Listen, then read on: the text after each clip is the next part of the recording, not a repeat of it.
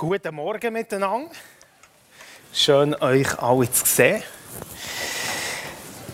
Mir hat so gut da vorher die Geschichten zu hören von diesen Leuten, Joscha, Maya, äh, Marie, die Begegnungen mit dem Jesus, wo, wo sie ihr Herz herziehen. Du, liebe Leute, ich habe so eine Sehnsucht, dass wir das immer und immer wieder neu erleben dürfen.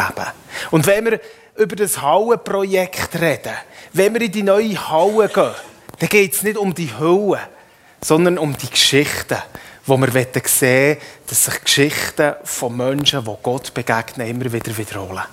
Ich bin gestern Abend spät äh, für mich noch schnell raus, so ein bisschen ein Ründchen drehen. Selber nicht genau gewusst, was ich eigentlich will.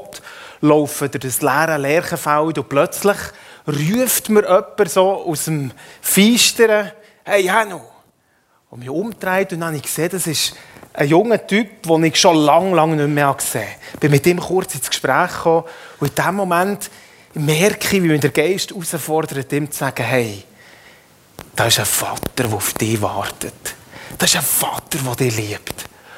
Und ihm dürfen in die Augen zu schauen, ein Mann ohne Perspektive, ohne, ohne Job, der wirklich so vor sich her vor sich her lebt. Und meine Sehnsucht ist, dass so Leute neue Hoffnung dürfen bekommen. Durch unser Leben, durch unsere Gemeinde, durch Projekt, was auch immer das wir machen. Lasst uns für das gehen. Ich freue mich über das Thema. Spannendes Thema, freudiges Gehen. Es klingt fast ein bisschen als Widerspruch, vielleicht für einen oder anderen. Freude ist ja das eine und Gehen ist das andere. Kann man denn Freude geben? Ich glaube, das ist genau das, was auf Gottes Herz ist. Dass wir Menschen sein können, die freudig geben. Nicht einfach geben, so im Sinn von widerwillig, vielleicht mal, ja, es gehört auch ein bisschen dazu als Pflicht von einem Christ, sondern Menschen, die freudig geben. Und ich möchte mit euch ein, ein Beispiel teilen oder eine Geschichte vom letzten Jahr. Ich bin mit dem Kuno wieder mal. Wir waren schon mehrmals in diesem Kaukasus. Gewesen. Und letztes Jahr hat es wieder so eine Reise gegeben, wo wir zusammen sind gegangen. Und es ist immer spannend, du weißt nicht so recht, was dich dort erwartet. Ähm, ich habe noch nie herausgefunden, wie genau der, der Ablauf ist von dieser Woche, aber es ist immer sehr intensiv. Du steigst irgendwo am Flughafen in ein Auto und das fährt dir Mord her. Ähm, und du steigst dort aus. Und das können ganz verschiedene Situationen sein. Das kann sein, dass du Mord aussteigst und ein Trübel von Leuten dort ist, die kranke Leute gebracht haben und beten, dass wir für sie würden.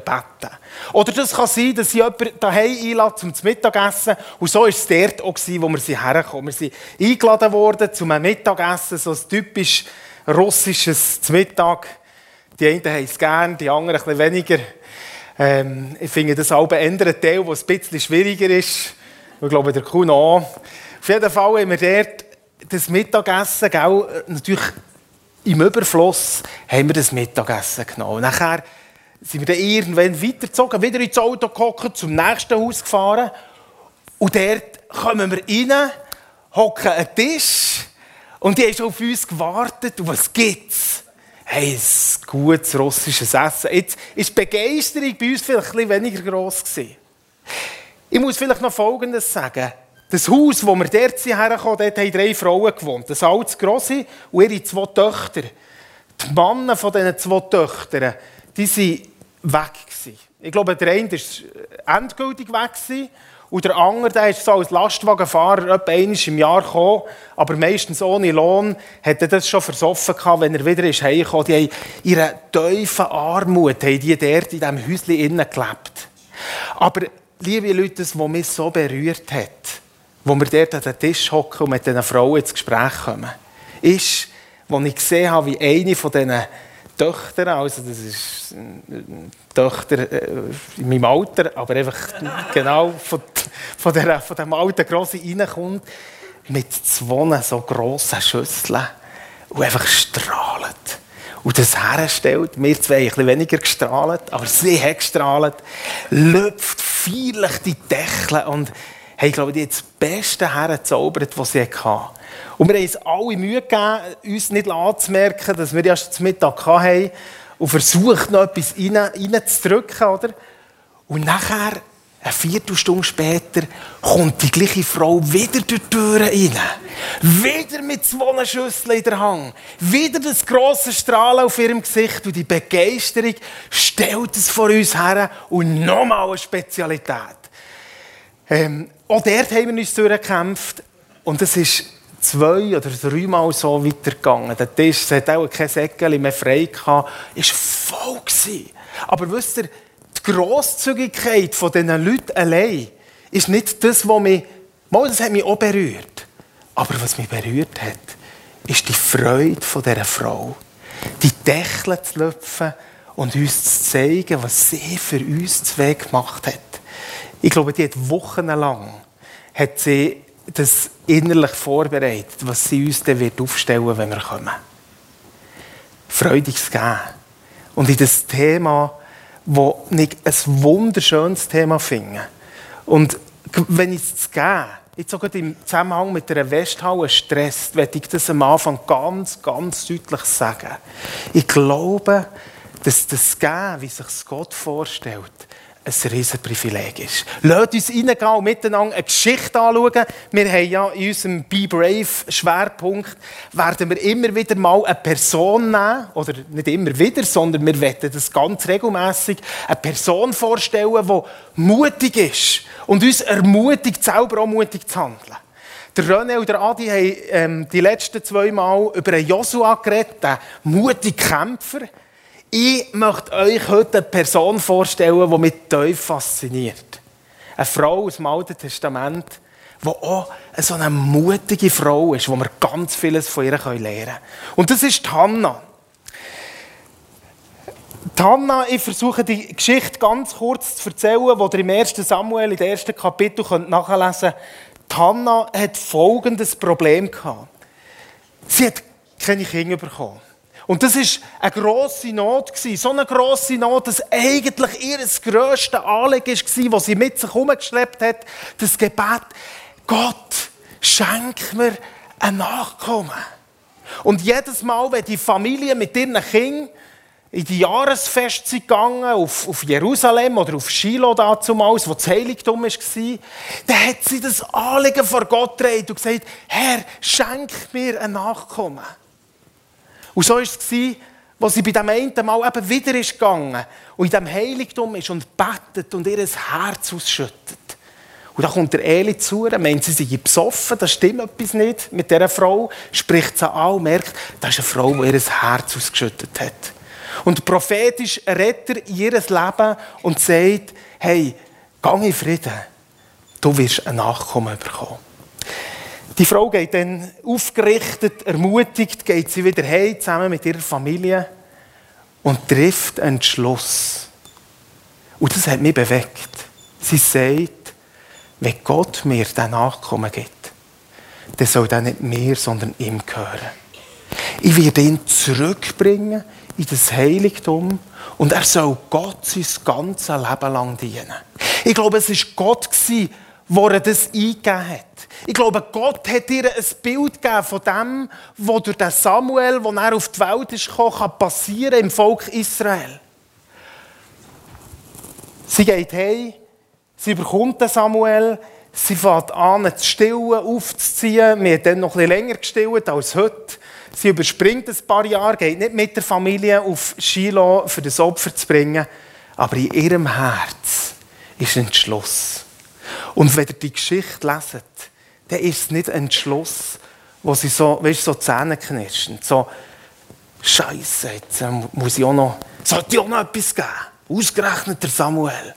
Sondern es kommt eine Freude zum Ausdruck. Und das hat mich berührt. Und er geht sie, jetzt kann man vielleicht das Bild einblenden, kommt zum Eli mit ihrem Giel, mit dem Samuel und geht ihn dort ab. Nicht für einen Tag oder für ein Wochenende. Nicht für zwei Wochen Ferien. Definitiv. Und weißt wenn man die Geschichte liest, ich werde euch da zwei, drei Sätze daraus herausnehmen, heisst es, hey, und ich will diesen Knaben bringen. Oder später. Und darum gebe ich ihn dem Herrn sein Leben lang. Und was sie das macht und das sagt, ich gebe dem Herrn mein Leben lang, heisst es in dieser Situation, sie hat mit dem Eli zusammen Gott angebetet. Und ich, bin, ich komme nicht recht raus. Wie hat die Frau es so frei können geben wenn wir die Geschichte noch ein bisschen genauer anschauen, merken wir, es kommen noch zwei andere Männer vor, in dieser gleichen Geschichte eingebettet. Nämlich die zwei Priestersöhne vom Eli, die dort im Heiligtum dient haben. Die haben äh, die Leute entgegengenommen mit ihren Opfern, haben einen bestimmten Teil gehabt, den sie für sich haben bekommen ähm, Aber die zwei Priestersöhne, das war das pure Gegenteil von dieser Hanna, die offensichtlich gern gegeben hat. Ich werde die Geschichte von Hanna noch schnell fertig erzählen. Habe ich vorhin verpasst. Sie hat nicht nur der Samuel gegeben, sondern es heisst dann, wie sie zurückgeht in ihr Dorf und Jahr für Jahr hat sie ein Oberkleid, ein Hemd gelismet für ihren Samuel.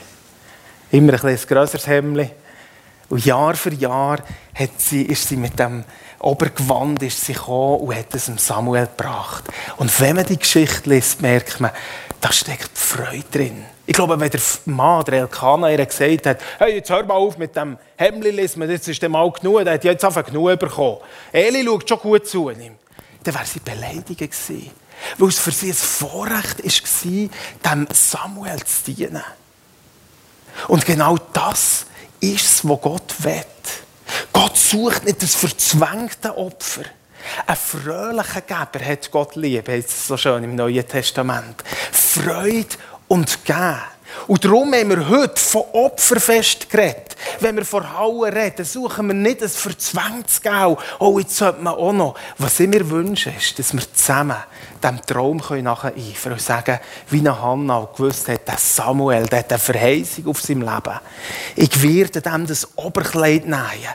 Ich will den geben dass wir in der gleichen Haltung wie sie unser Leben, aber nicht nur unser Leben, auch das, was Gott uns anvertraut hat, können geben Zurück zu diesen zwei Söhnen. Die zwei Söhne waren das pure Gegenteil von Eli. Die waren nämlich der und jetzt heisst es Folgendes. Wenn die Leute kommen mit einem Opfer in das Heiligtum, dann haben sie das müssen zubereiten oder in ihrer Pfanne. Und nachher ist der, sind die Söhne von Eli gekommen und, heisst, und sie haben drei gestochen und haben versucht zu nehmen, was sie können aus dieser Pfanne. Und sie sind noch weitergegangen. Bereits, wenn sie am Eingang vom Heiligtum waren, haben sie die zwei Söhne abgefangen und haben gesagt, hey, wir wollen ähm, das Fleisch nicht kochen. Ich will das Ganze mit dem Fett. Gib mir Sitz. Und wenn die Leute haben gesagt, aber das ist, entspricht nicht dem Gesetz, das geht doch nicht. Sie haben gesagt, hey, entweder tun wir dir Gewalt an oder du gibst es uns jetzt. So steht es in dieser Geschichte. Ein purer Gegensatz zu der Hanna, wenn man da liest, alles, was der Priester mit der Gabel herauszog, nahm er für sich. Gib das Fleisch her, damit man für den Priester braten kann, denn er will gekochtes, nicht gekochtes, sondern rohes Fleisch. Du sollst es mir jetzt geben, wenn nicht, so werde ich es mit Gewalt nehmen. Verrückt. Und ich glaube, dass sich in diesen zwei äh, Personengruppen oder Leuten eigentlich ein bisschen unser Leben zeigt. Ich habe da etwas ganz Wertvolles mitgenommen von uns daheim. Ich freue mich schon wieder, wenn das so richtig zum Einsatz wird wenn es wärmer wird. Das ist so ein, bisschen ein Symbol oder, für die, die Gabel vom Hofni und Pinhas, wo der so neben den Leuten durch ist und pfaff, mal schauen, was dran bleibt hängen und er rausgezogen hat und zum nächsten Topf und wieder genommen hat. Ich, ich stehe im Mittelpunkt. Ich will nehmen. Aber leset die Geschichte mal mit einem offenen Geist durch. Ich glaube, etwas wird euch auffallen. Die Freude von Hannah und die Unzufriedenheit von einem Hofni und Pinnas, wo ihm so richtig durch die Worte entgegenkommt. Das andere, wo vielleicht eben eher Hannah entspricht, ihr Kleid, das sie mal für mal, Jahr für Jahr gemacht hat. Ich habe jetzt nicht ein Lesmittel aus meiner Kindheit mitgenommen. Ich habe mal lesen. Aber es hat ja auch so Plätze gegeben, weißt, so Schweißtränkt, wo du, wo du nicht mehr hast können biegen von Luther. Die waren so gestabig und so richtig hart. Genau, also es ist nicht meine Lesmittel. Aber hey, da spielt sich unser Leben ab. Da spielt sich auch immer ein Kampf ab in unserem Leben. Und da gibt es einen, der sagt, hey, Gabel, die gehört zu dir. Vielleicht hat unser Leben uns prägt, dass wir immer wieder zu dieser Gabel greifen. Und da ist ein Gott, der uns einlädt und sagt, hey, der Geist von Hannah, das ist das, was uns wahrhaftig glücklich macht. Wenn ich jetzt die Gabel ein bisschen genauer noch anschaue, ähm, und den Hofni und Pinnas ein bisschen auf mich wirken dann, ich habe es noch gerne, oder, wenn ich so die Geschichten lese, denke ha, die zwei. Also so bin ich ja ganz sicher nicht. Aber wenn ich ehrlich bemerke, dass von dem Hofni und Pinnas vielleicht mehr in mir steckt, als mir lieb ist. Niemand von uns, das ist jetzt eine Behauptung, niemand von uns gibt gern.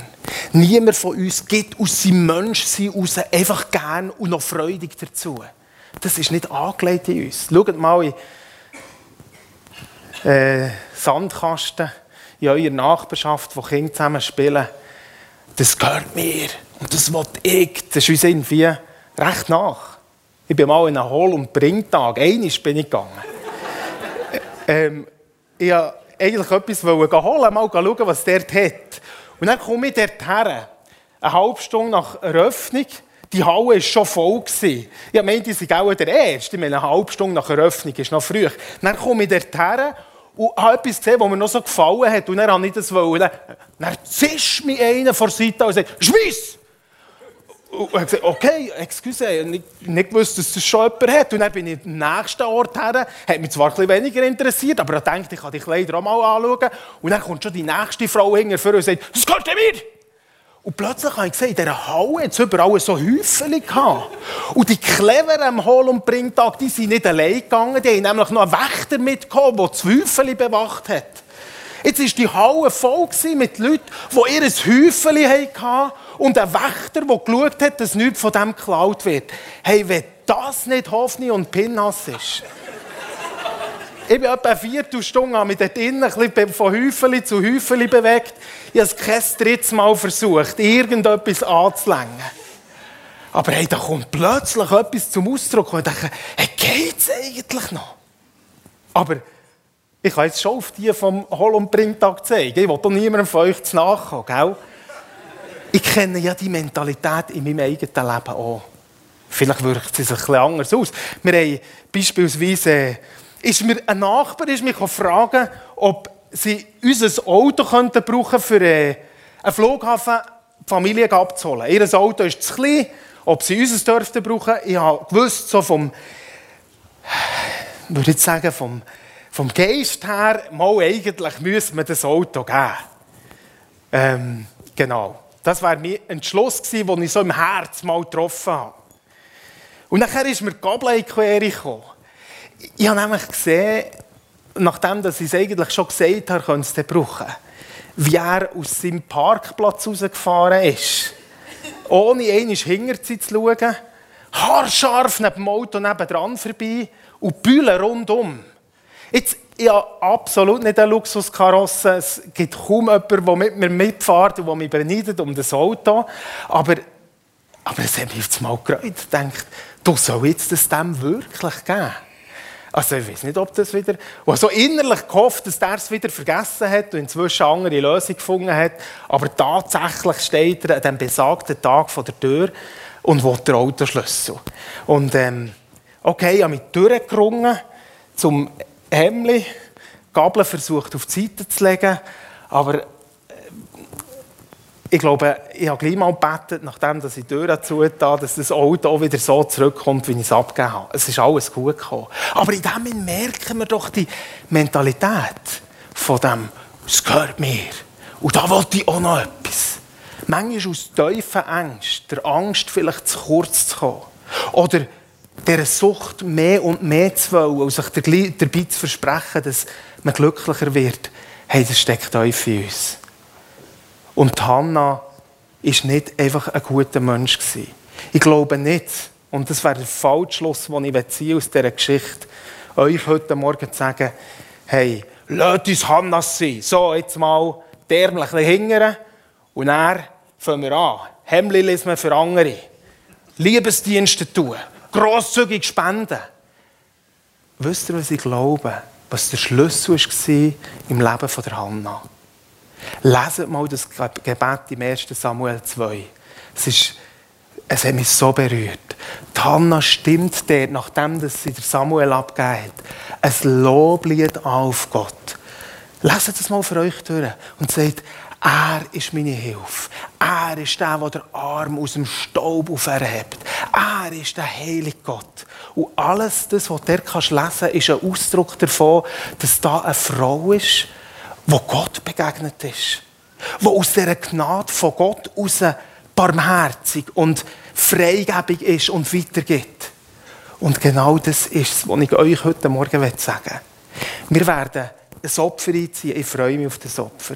Ich glaube, dass Gott uns wie, wie eine Hanna einen Blick hatte und gewusst hat, der Samuel, da wird etwas daraus entstehen. So glaube ich, dass Gott uns die Westhalle anvertraut hat.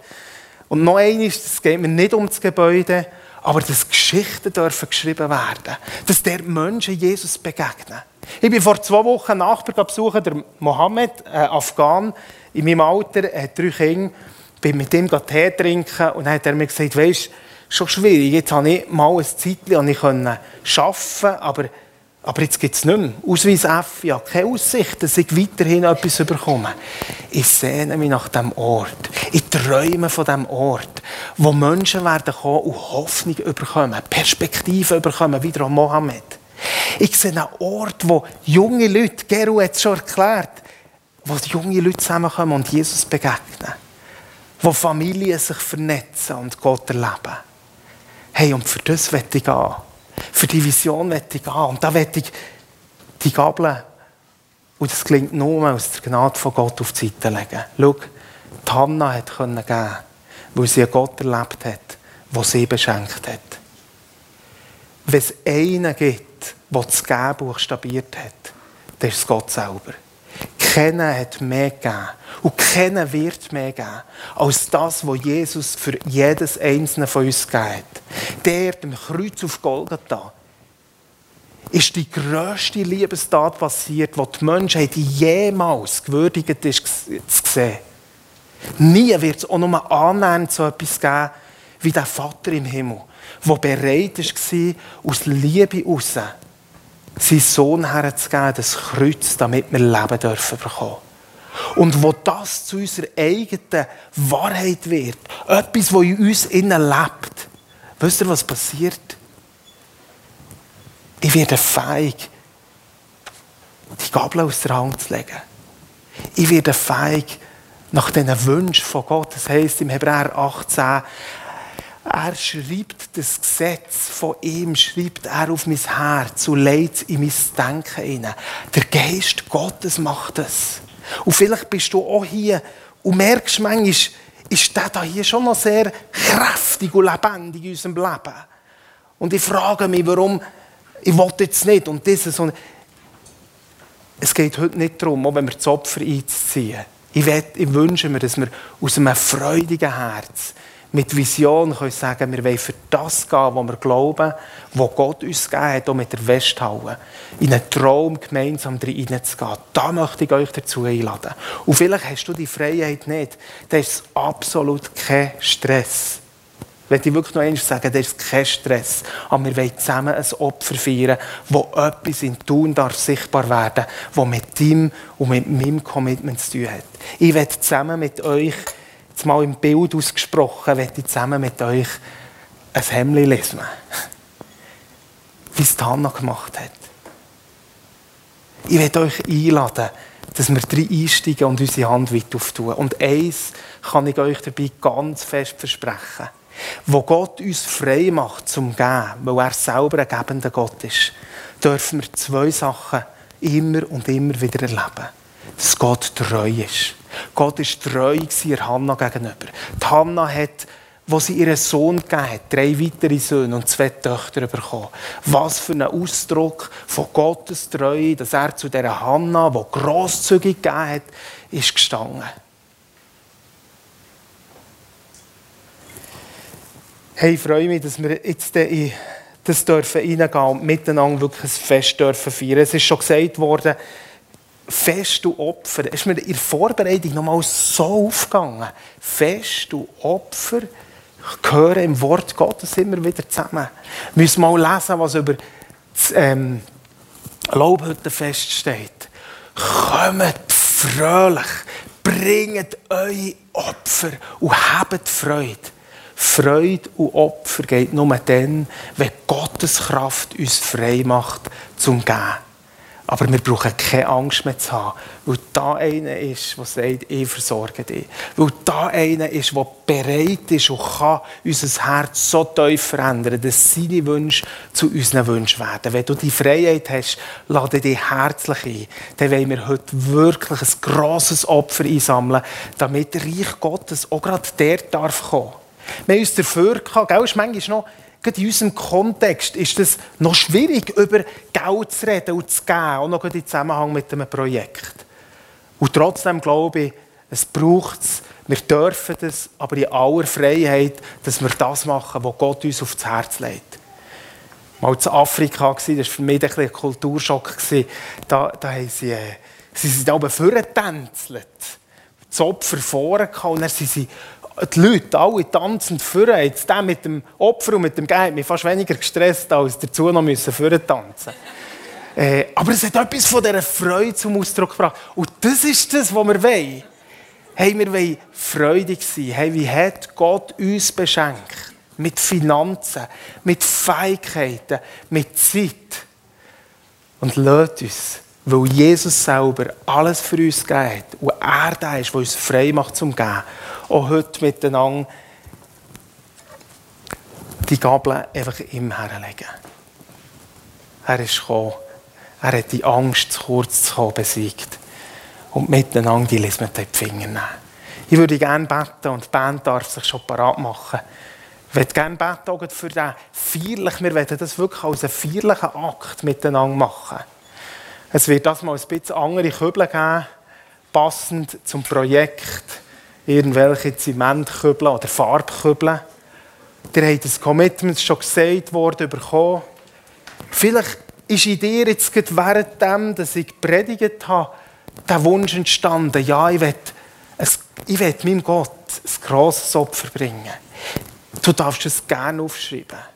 Deine Zeit, dein Geld, aber lasst uns vor allem ein freudiges Opfer bringen.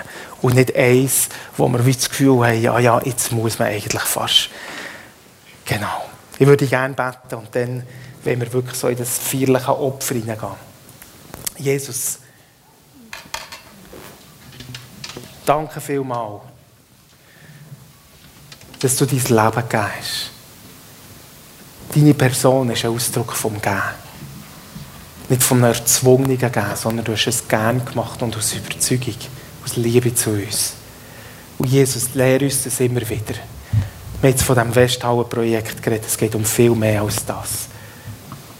Dass wir ein weites Herz haben. Ja, ich will meine Gabeln vom Egoismus lehren aus der Hand geben. Und dir vertrauen, weil sich das Vertrauen lohnt. Und so danke dir jetzt für die Zeit, wo wir die Köbel werden durchgeben und miteinander ein freudiges Opfer dürfen zusammentragen zur Ehre von dir, damit dein Reich möge kommen, damit Menschen dich erkennen, dort auch in dieser Westhalle in. Danke vielmals für das, was du wirst tun, für das, was du Einzelnen schon aufs Herz gelegt hast oder jetzt auch noch in dieser Zeit wirst geben. Amen.